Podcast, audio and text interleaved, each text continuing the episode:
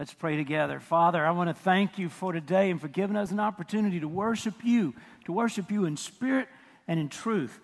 And Lord, I just um, I love these folks who have led us today, and I thank you for their giftedness and uh, for the words uh, that we have sung back to you uh, together as a, as a church family, as worshipers. Now, Father, I ask you to speak to our heart your word and that you would do new and beautiful and powerful things uh, in us that would not be just for this moment and just for this time and just part of our routine, but that would be something that, uh, that you teach us that would carry us through this week and this month and really uh, for all the time ahead. And we trust you'll do that, and so we give you praise in Jesus' name. Amen. Amen. Okay, let me give you the big idea and I, sound really, really big here. I don't know if it's just me or what, but uh, uh, what we're going to talk about today.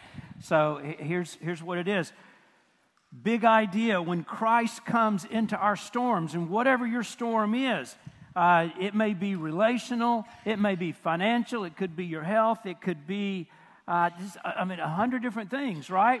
And it could be a small storm or it could be something really big or anywhere in between. But when Jesus comes in to that storm with you, oftentimes, at least in my life, oftentimes he appears in an unexpected and even unrecognizable form. He just comes to us in different ways and go, Oh, I didn't, I didn't see you coming. And oh, there you are. Jesus, you're right here in the middle of storm uh, with me. So when I encounter Christ, and like I say, sometimes it's unexpected, it's not what I was looking for. I had my, my thoughts, my attention, my eyes so focused on the storm, my emotions, everything was about this crisis, or maybe whatever it is coming up. Maybe it's a deadline. Um, maybe you're waiting on that call, you know, to get the report back about something. You know, it could be a, a lot of different things. While I'm doing that, what do I do? How do I, how do I take the next step? Well, here's, uh, here's what I think the application for this is to look for Jesus.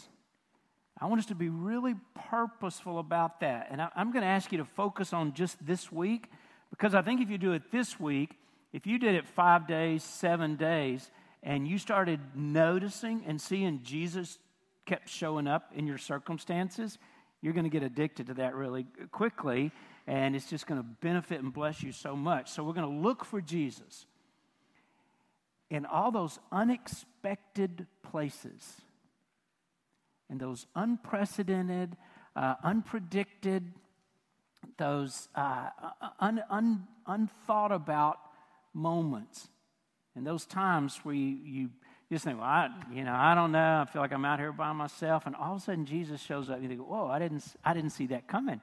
I didn't see him bringing his presence in, into this moment or in, even into my life. And I love when, when God does that for us. You know, for most of my ministry and most of my, really my life, uh, I have begun or live each day with a list. Maybe you do this. I started doing this in college where um, I would make a list the night before a day or maybe that morning sit down over a cup of coffee and you think, well, here's what I need to get done today. And I would make out that list. Back in the 90s, I got hooked on a system. Uh, it's like Franklin Covey, I think. You know, you know what I'm talking about? And it's, yeah, and some of you still are using that. When you get hooked, and you, because it just works, you know. And, but I would make lists, and there's like one a, 1B, one, these are like the new priority things. And there's 2B. By the time I get down, and it's like I'm kind of a, that personality that's going to fill out the whole thing, and I'm like M4. M4 is probably not going to get done today, probably not even by summer, you know. Uh, but those are the kind of things. And then I would hammer those out. Now it works, and you can be kind of productive. But here's the thing I began to notice about doing that. And I still do that, by the way. So I'm not, you know, saying that's not a good thing. Nothing wrong with it.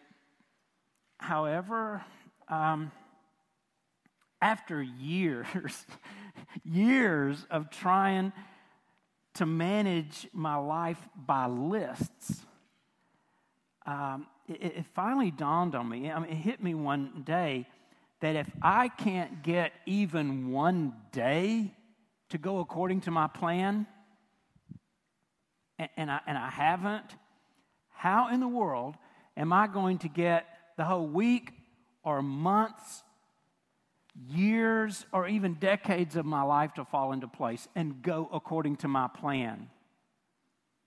And here's, here's the, like in parentheses, the, the idea under that is none of my plans ever work. I mean, they just don't. I mean, do, do yours? I mean, we just kind of think about it. I mean, just, just think about that. Has there ever been even one day when your schedule has gone exactly the way you planned it? I don't think so, at least not for me. My life has never gone in straight paths. I've never gone to bed at night and looked back on that day and thought, well, I nailed that. I predicted that. I mean, it just went exactly the way I thought it would. Every it just lined right up. You know what? That, that's just that's never happened to me. My life doesn't go in straight paths. My path of my life it's kind of, I was trying to think of a, like a word picture, and most of you don't get this because it's maybe generational, but it's like Pac Man. And that's my life path. It's, it's not like this. It's like over here, and then I get eat up by something, and then I'm over here, and then I'm going backwards, and I'm way in the corner, and I'm over. That, that's kind of the way my life works. So let, let me let me give you an idea. What if what if you began each day a little differently than with a list? Now, I know you're probably going to have a list in your phone or on a post it note or in your journal somewhere. You're probably still got something running in the background. I get that. But what if that's not the thing? What if that's not the big thing that motivates and fuels you or launches you into your day? What if we began with something like this. I'm going to call this a, a, begging bowl. And I didn't make that up. I actually borrowed that uh, from uh, something in history. There was a, a, an old monastic tradition where a monk would go out uh, at the beginning of the day and he's done his prayers, he's had breakfast and all that, and he's going out into the village or the town and he's going to be praying over people and he's going to be doing monk things. I don't exactly know what they do, but um, you know he's he's got he's ready for that. And what he would do is is take his bowl with him. He would take this bowl, and so wherever he would go throughout the day, he would have this bowl. So he does something good and goes, "Hey, hey, hey uh, monk, before you leave, you know what? I got some pimento cheese sandwiches in here," and they would put that in the bowl. So they would put food, uh, they would put money, or just whatever they had, and he, that that would represent his sustenance for the day. And so he'd walk around. So whatever he needed for the day would fit in that bowl. And so he would just have that with him. He wouldn't beg, he wouldn't ask, he wouldn't, he just, you know, it was pretty obvious. Yeah, I got the, and you've seen people do this kind of a modern day version of this, right? You see people, maybe there's a tip jar um, on, on the counter, or maybe there is, you know, so, and, and you think, okay, I kind of get what you're, what you're asking. Uh, so that's what uh, a monk would do. Is that they would go about and they had this, and it was called a, a begging bowl. And that's a really different concept, just a different idea of how to go through a day. Because if I begin my day and say, Lord, I got my list and I got some things I got to get done today, but you know what? I'm just, I'm going to set that aside and I'm just lifting up this day to you like an empty bowl. And I'm going to ask for you to fill this. And whatever comes in this bowl, Lord, is up to you. And so that's going to be my approach to the next 24 hours, you know, the next 18, 20, whatever hours. That now I have put myself in a place where I've invited God to be directly involved, to interrupt my plans, to fulfill those, to take me off track, to keep me, but I'm open to whatever this day is going to offer. Instead of feeling like, ah, I can't do that. You know, God, you have infinite surprises. You have infinite purposes for me today. And I just want you to know, I'm going to allow room for that. I know some of us are so busy, and we always say that to each other, right? How you doing? Oh man, I'm good. Hey, what, I'm so busy. I'm so busy. Or, or I'm so tired. Why are you tired? Because I'm so busy. You know. And I know, I, I, me too. I get that, and, I'm busy a lot. But I want to begin to allow God more space. You see, if we don't have margin for Him to work and to move in and through our lives, we're going to miss all the best stuff because we're chasing after a lot of mediocre things. Or a lot of things that, you know, uh, on down the line, you're going to go, yeah, I don't exactly remember what I did that day, but I can look in my journal and tell you everything I checked off. Now, I went back and looked at mine because I, am a list guy. And it's just, I mean, things on there. And sometimes I put really important things I've got to do. But sometimes I put things on my list because I know I'm going to check it off and it just makes me feel good. you ever do that? You know, brush my teeth. Oh, yeah, look at me. What a productive day. I'm knocking it out, you know. Uh, drive down Kingston Pike. Boom, you know. And I, so I just make stuff up, but it really makes me feel good. I think we're kind of that way with ordinary things every day in life. And most of those we don't look back on and remember, right? I even feel that way. You know, we, um, the way that we eat. Do you remember what you had for breakfast? Some of you could say that real fast. Some of you think, oh, let me wait a minute. You know, wait a minute. Okay, yeah, that, what about supper? What about lunch yesterday? You know, it's just a lot of unremarkable meals. But every now and then, you have something like really good, or you go somewhere special, and later, you know, a friend can be talking about, oh, it's our anniversary, we're going to go out, or oh, my birthday, and I can go anywhere I want. And uh, oh, let me tell you about a place where we ate, and it was just so good. Here's what I think I believe that God has all these ordinary days lined up for us, but within those unremarkable days, He wants to do some remarkable things. Now, He may, not, you know, you may not you know, inherit a million dollars in the morning or uh, be involved in something dramatic or stop a bank robbery tomorrow afternoon or anything like that. But I think in your heart and throughout your day, if God sees that you're focused on Him and that you're available and you're willing and you've got your bowl, He's going to he's going to begin to put things in it because He can trust you now. So that's what today is, is about for God to work with infinite surprise. So I want to ask questions of myself as we step forward over the next few minutes. And I want you to ask yourself these questions What am I not seeing that I should see? Is there something I, I, I would have ordinarily missed you know, you look back on yesterday or you look back and you think, oh, wow, I didn't even know. I just had this beautiful moment. I had this opportunity and I wasn't looking for it. So, what should I see that I don't see? What have I taken for granted? I read a report that was consistent, not only in, Psychology Today is one magazine, and then American Scientific Mind is another. I don't think either one of those are even Christian um, perspective, you know, type magazines. But then I read it in a, in a, in a book of a Christian book by an author. said the most powerful emotion in, in human experience is the motion, is the emotion of gratitude. You see, I would have thought it'd be anger or you know love because I was raised on Beatles songs and stuff. But you know, but he said no. Actually, it's gratitude. That's a powerful emotion. What was I not thankful for today? What do I look back on and that I, I just kind of took people or places or things for granted? What are other people placing in my bowl?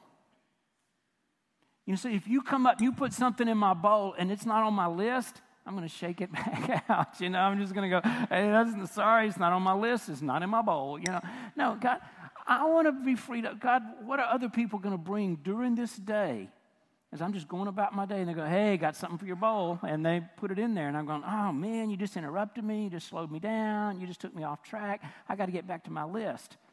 God's like, Your life's not about the list, it's about what people are putting in your bowl. So, what are people putting in your bowl?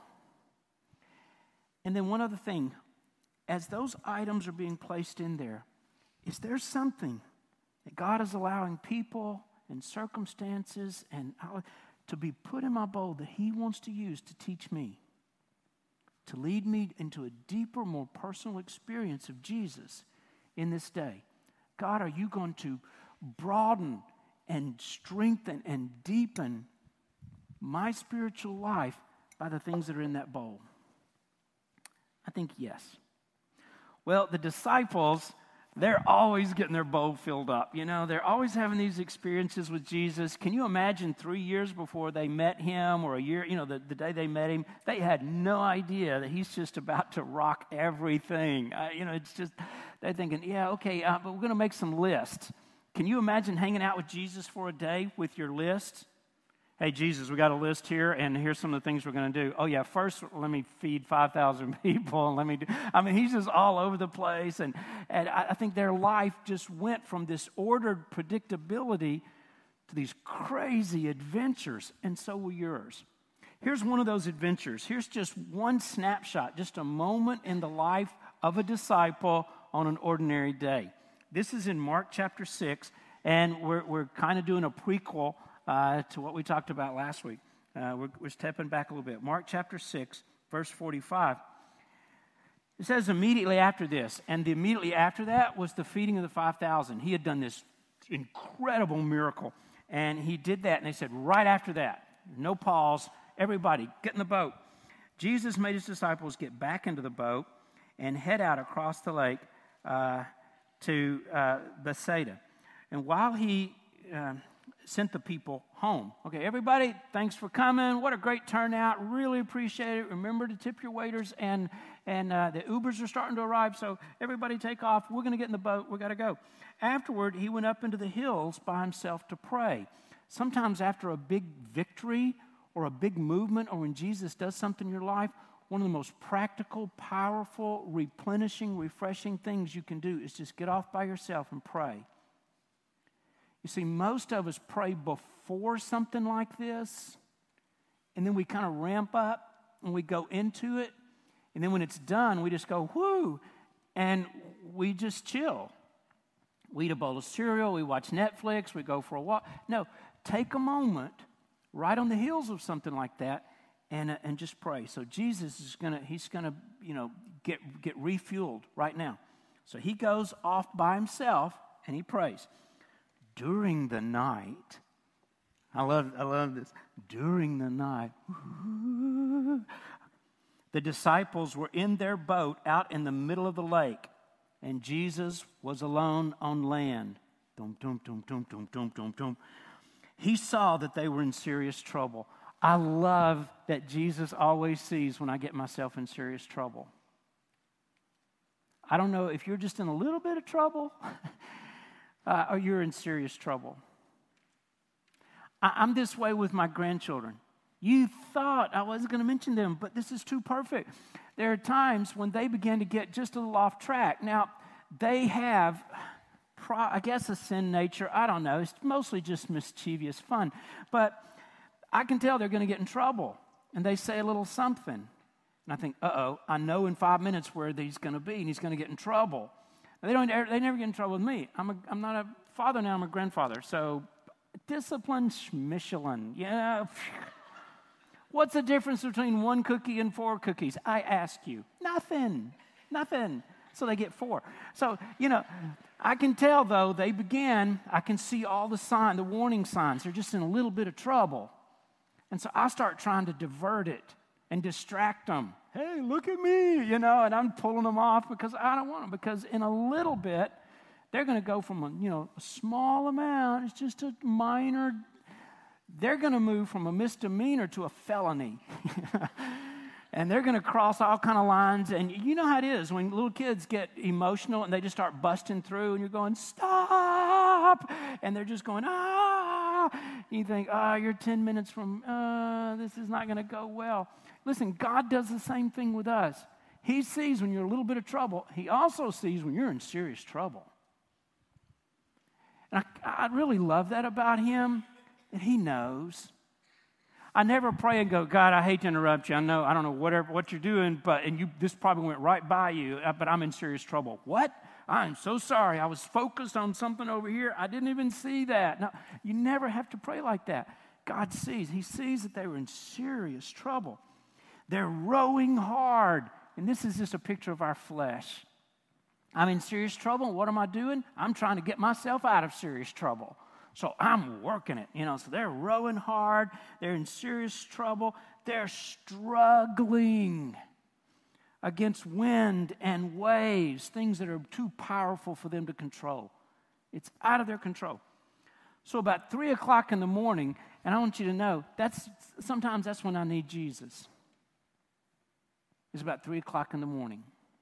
Sometimes three o'clock in the afternoon, but usually three o'clock in the afternoon, I just need a cup of coffee and I'm good. But those nights where you're awake and you wonder if he is too.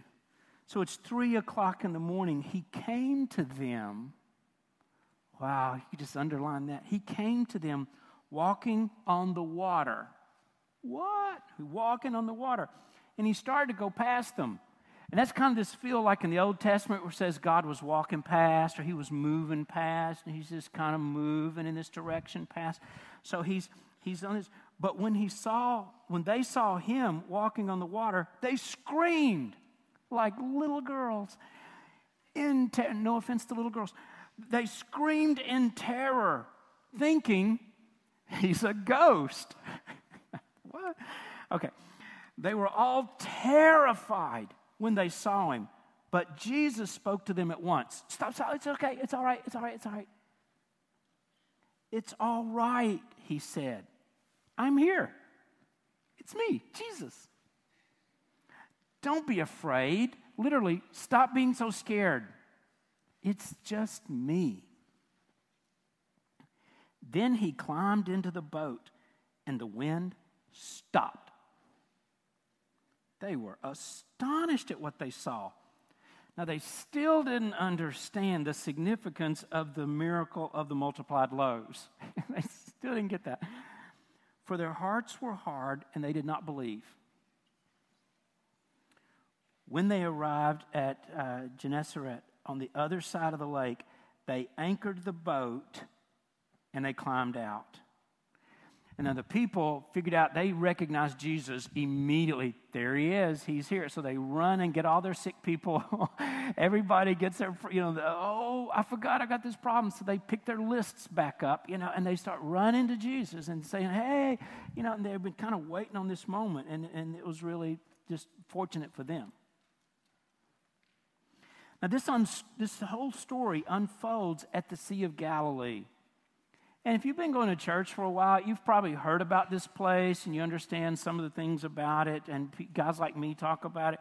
One of the most interesting aspects about this particular body of water is that it's, it's really susceptible to these sudden and extremely violent storms. They just come out of nowhere. And that's because uh, these, these storms are caused, this cold air from the mountains comes rushing down and it surrounds and collides with this warm, moist air that's coming off the surface of the water. So they have these real fast, you know, these tempests, these storms that come up real, real quickly. Now, the disciples only had to travel a short distance. Shouldn't have been that big a deal. But then the storm came up. A storm so violent that despite all their efforts to control the boat, and despite all your efforts to control your boat, sometimes it just it just goes out of control, right? Right? And you're trying to control, you're in a boat right now and you're thinking, I think I got this, I think I got this, and you and you don't. And so the harder you work, the just the further out you get. And so they're trying to control the boat. This storm actually drives them about four miles off course. Some of you are four miles off course, and you think, wow, how did I get out here? And it's the fourth watch of the night, which means it was between 3 a.m. and 6 a.m. The time of your day when you're probably, unless you work night shift, you know, you're, it's probably your most vulnerable, weakest time. You're more open to demonic influence, to fleshly ideas, to thoughts, to discouragement, that's a perfect time for the enemy to attack you, to give you bad dreams, to all kinds of things can happen between 3 and 6 a.m. And here's what it says that they had been rowing and straining at these oars for hours. Sometimes the enemy will come against you at the end of a really hard day, at a long time. You're hungry, you're tired, you're sleepy, people are annoying you, there's something that's happening that's out of your control, you know, that, that you, you can't do. They're totally exhausted. You need to be really, really careful when you're totally exhausted because that, that's a moment that you might make some really bad decisions. Well, Mark tells us that when the disciples see Jesus and he's out walking on the water, they think, oh, it's a fill in the blank. What would you think?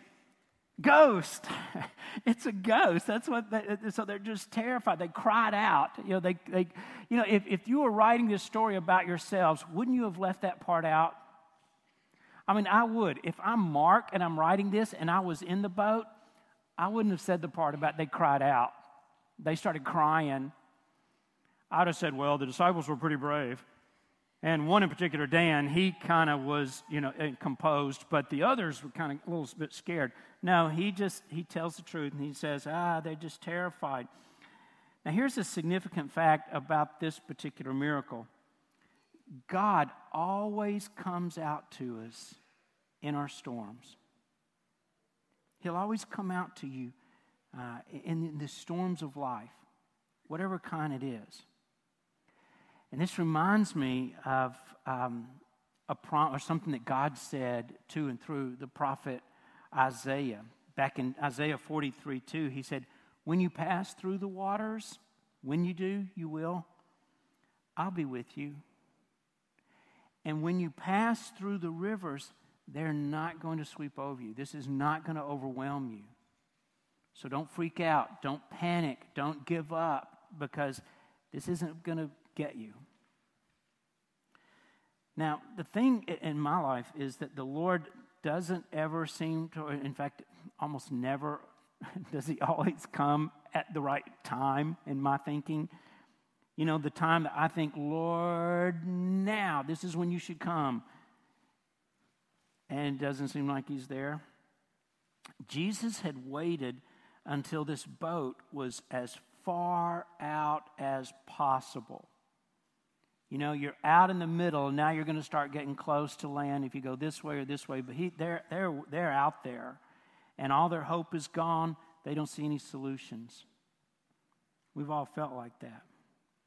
So why did Jesus do it that way? You know, I don't I, I, never can figure those things out, but why did he walk on water? I mean, that's pretty incredible, right? He walked on water. Um, I think it was to show his disciples that the very thing that they feared, the thing they were so scared of in that moment more than anything else, which is this raging, wild, uh, out of, out of control storm, and they're right in the middle of it. The thing they feared the very most was just it was just merely steps for Jesus to walk on to, so he could come out and get in the boat with them. Sometimes the thing you're scared of the most is maybe what God is using to bring Jesus deeper and closer into your life. That's been true with me many times. Often we fear these difficult events. Uh, and we discover that all those experiences actually is just that's what brought Jesus closer to me. Now, if you're like me, you'd probably say, I wouldn't go through that again for a bazillion dollars. You know, I, I don't want to ever go through that again. However, I also wouldn't trade what I learned or how close I got with the Lord during that time for a bazillion dollars either. So, this is one of those moments um, for the disciples. So, you think this is that moment, then why didn't they recognize Jesus? I mean, it is three o'clock in the morning. They are tired. It is a storm going on. So, I get all the physical things that are happening. But I, I, I believe that the answer is that they just weren't looking for Jesus. Instead, they jumped to the wrong conclusion. And sometimes you will come up with the craziest ideas when you're in the middle of a storm and you're tired and you're exhausted and you're not looking for Jesus. And so you have these thoughts, you have this, I know what it is. It's a ghost. All of a sudden, this is so crazy. They just start believing in ghosts. You think, what? What do you think it is? Uh, a ghost. and they just, they immediately go all Scooby Doo on the whole thing. And they just, they just get so scared. And, and the point is this fear and faith can't live in the same heart. You're either going to give all of your emotion and all of your energy and everything over to your fear. And you're just going to feel that. And it's just going to rise. You're just going to sense that. So you're just going I'm just so scared I can't think. And I think maybe it's a ghost. Go, it's not a ghost. You ever had somebody outside of your situation look in and go, it's not that? Yes, it is. It is, you know, and we're all doomed. We're all going to die. And it's just, ah, you know, and you're thinking, shh, because that's what we do. And they don't know. because fear always blinds our eyes to the presence of the Lord. Fear will always blind your eyes to the presence of the Lord. So they had to calm down, and Jesus calms them down. And he proves again that he is in command of the environment, whether it's fish and loaves, whether it's storms, whatever it is, disease, sickness, blind. You know, Jesus says, I'm in control of all of that. And by doing that, he's quietly affirming he really is the Son of God. Because only God can do those things. That's something only God can do. So he reveals this truth to his disciples who begin to recognize his divinity. And they respond with this confession of faith in Jesus. Now, this story is in all, there's three of the Gospels that this story appears in, so you can kind of look at it and they all match up pretty good. And some give these details and some give those. Matthew's Gospel said the wind died down, then those who were in the boat worshiped him, saying, Truly, this was the Son of God. Now, I'm going to tell you something that's just really cool about this passage uh, a statement that was kind of built on something they had said earlier. Do you remember this question they asked? What kind of man is this? Who is this guy? Even the winds and the waves obey him. And then here they answer it saying, Oh, you're the Son of God. We get it. Now, they've got a long way to go on their spiritual journey, just like me. You know, they are slow to learn they don't get it, but they're growing in their faith. This is the very first time in their whole story, in all of Scripture, that the Bible tells us the disciples worshiped Jesus. This was a defining moment. This is the first time they worshiped him. Now, all the way back in Luke 2 and Matthew 2, the Magi, you know, from the east, they worshiped Jesus. Later, a leper is said to have worshiped Jesus. Later, and a synagogue ruler does the same thing. He worships Jesus. But this is the first time that the disciples worship Jesus. And I think it's kind of interesting that their, their worship uh, connects, it syncs with this confession. That's what joins that. That's the glue. Oh, you're the Son of God. Oh, ah, oh, we're starting to get it. And so their, the natural thing to do was just to worship. Now, Jesus appeared to his disciples, totally unexpected time, totally unexpected place. They weren't ready for this. They had endured this really, really long night. Uh, they're still struggling. It's not over yet. Their muscles are aching. You know, they're discouraged. The boat's filling up with water. Everything's not going well. Uh, this is going, they're just so tired. And they can look and think, wow, we're still a long way off from land. We're, what, everything we're doing is not getting us anywhere. I mean, that's not a time to expect Jesus. Probably the last thing on their mind because their minds were so wrapped up in their problem. You get, sometimes we so focus on the giant of our problem and we don't look at Jesus. He just absorbs us, he just overwhelms us. So sometimes I know, I get it, me too, that, that it seems like you're way out, you're in, you're in your boat, your own little boat, and nobody else is in your, they don't, nobody gets it because th- their boats are all so nice. And, you know, and Jesus is way off somewhere. I don't know where he is. He's up on shore. So the least, you know, the, the last thing they expected at three o'clock in the morning, and then s- suddenly, here comes Jesus. And he just steps right up to them in the most unusual way, scares the life out of them. They think, oh, it's a ghost. Yeah. Jesus' appearance is so unexpected. Their first reaction in the face of this really unpredictable encounter is a fear. And that's usually our go to emotion. Okay? First thing you're going to fear is, uh, or feel is fear. But you don't have to trust that. Don't trust your fear. That's not coming from the Lord.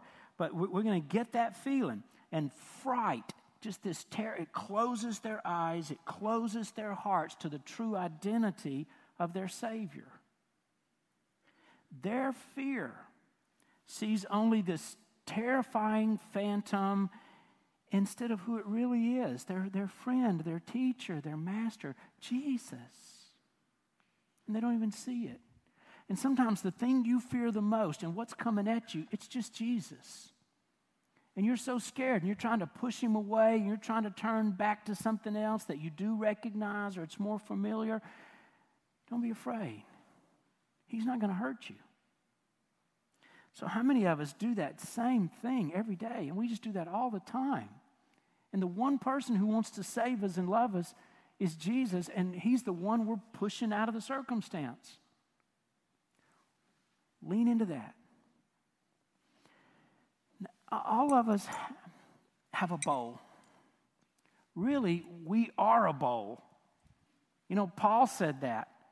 You know, he said, each of us hold this treasure, the treasure of the Holy Spirit, who He is in our lives, in earthen vessels. He said, You're just clay pots. He said, You carry Jesus around with you all day, but what you are, you're just a bowl. You're, what holds him. So here's my question. I'm just going to just ask you a couple of things and then we're, we're done. How will your bow be positioned in your life in the morning? You get up, you're ready to get going. What's your bow going to look like? Now, the first position, one position could be that your bowl's just upside down.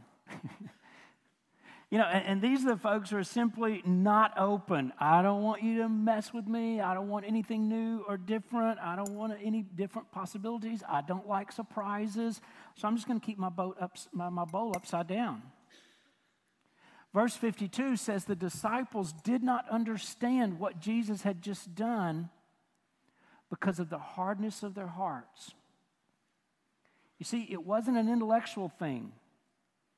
It wasn't a theological thing. It wasn't something we just don't understand. It wasn't about that. No, their bowls are upside down because of the hardness of their heart.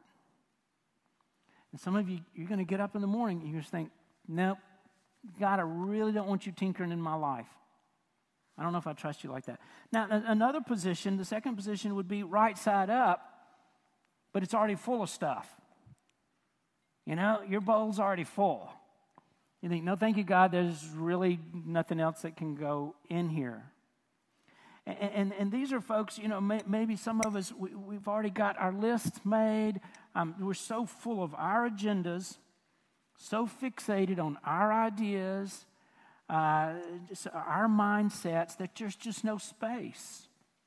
There's nowhere for God you know, to pour into us and to receive from Him. So you're going to have to get some of that junk out of your bowl.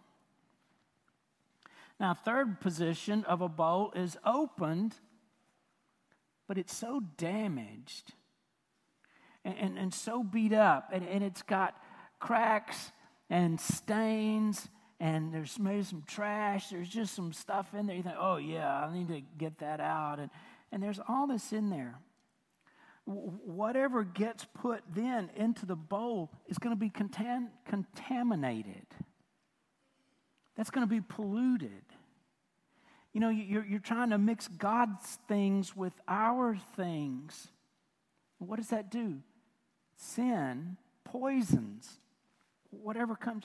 So if you're just full of your own pain, your own bitterness, your own anger, you think, I'm just going to keep this in my bowl. And if you want to come in, there's a little room for you, but I'm not letting go of my stuff. And so everything just simply seeps out through the cracks of your own woundedness. Anything that, you know, where it, it hadn't been filled and hadn't been healed yet. There's one other way. There's this, this fourth bowl position where I can hold up my life in the morning to the Lord. And it's where the bowl of my life is empty and it's ready to receive. I'm ready, Lord. Now there still may be all kind of cracks in there and there's broken places, but those are actually become the strongest places. Because when God's grace and His forgiveness begins to heal our lives of all of its cracks and all the broken places, something beautiful and amazing begins to happen. Because it's really about Him in the bowl, it's not about the bowl. It never was. It's about Jesus in your life taking you through whatever it is that's going to happen next. You know, like the disciples in today's lesson, um, a lot of times we, we are given the, experience, the, the opportunity to experience this living personal encounter with Jesus. And yet we fail to recognize his presence there. So here's the question What position is your bowl in?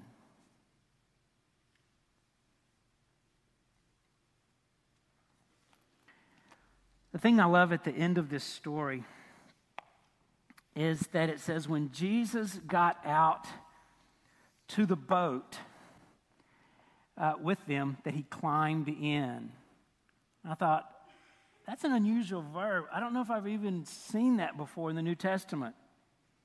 Jesus is, he walks on the water and then he climbs in the boat with the disciples. Listen, Jesus is so ready to climb. He's walking out to you and he's ready to climb into the boat. He doesn't just from outside the boat go, Look, hey, guys, watch this. You're going to love what I'm about to do. Now he goes, Let me, in, I'm going to climb in the boat with you. And then a few verses later, it says they get to the shore. And it says they put the anchor down, and then they all climbed out of the boat.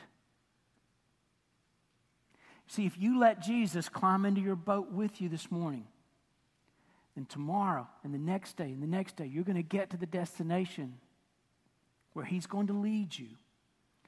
And then you and Jesus are going to get out of that boat together.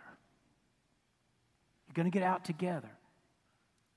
And the next thing they did, you know, it says all these people started rushing up. They didn't have time to reflect on it, to write a blog. They didn't have time to go, Jesus, high five. You know, they said, oh, we got to get, look, all these people are here.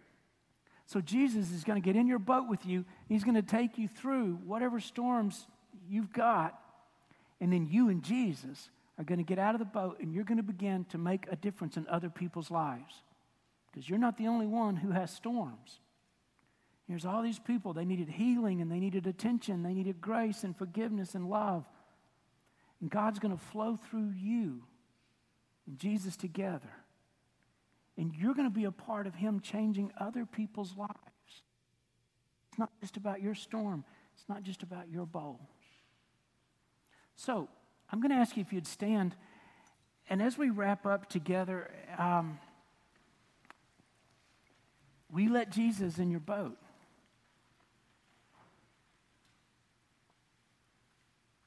See what he does next. Whatever your storm is, right now.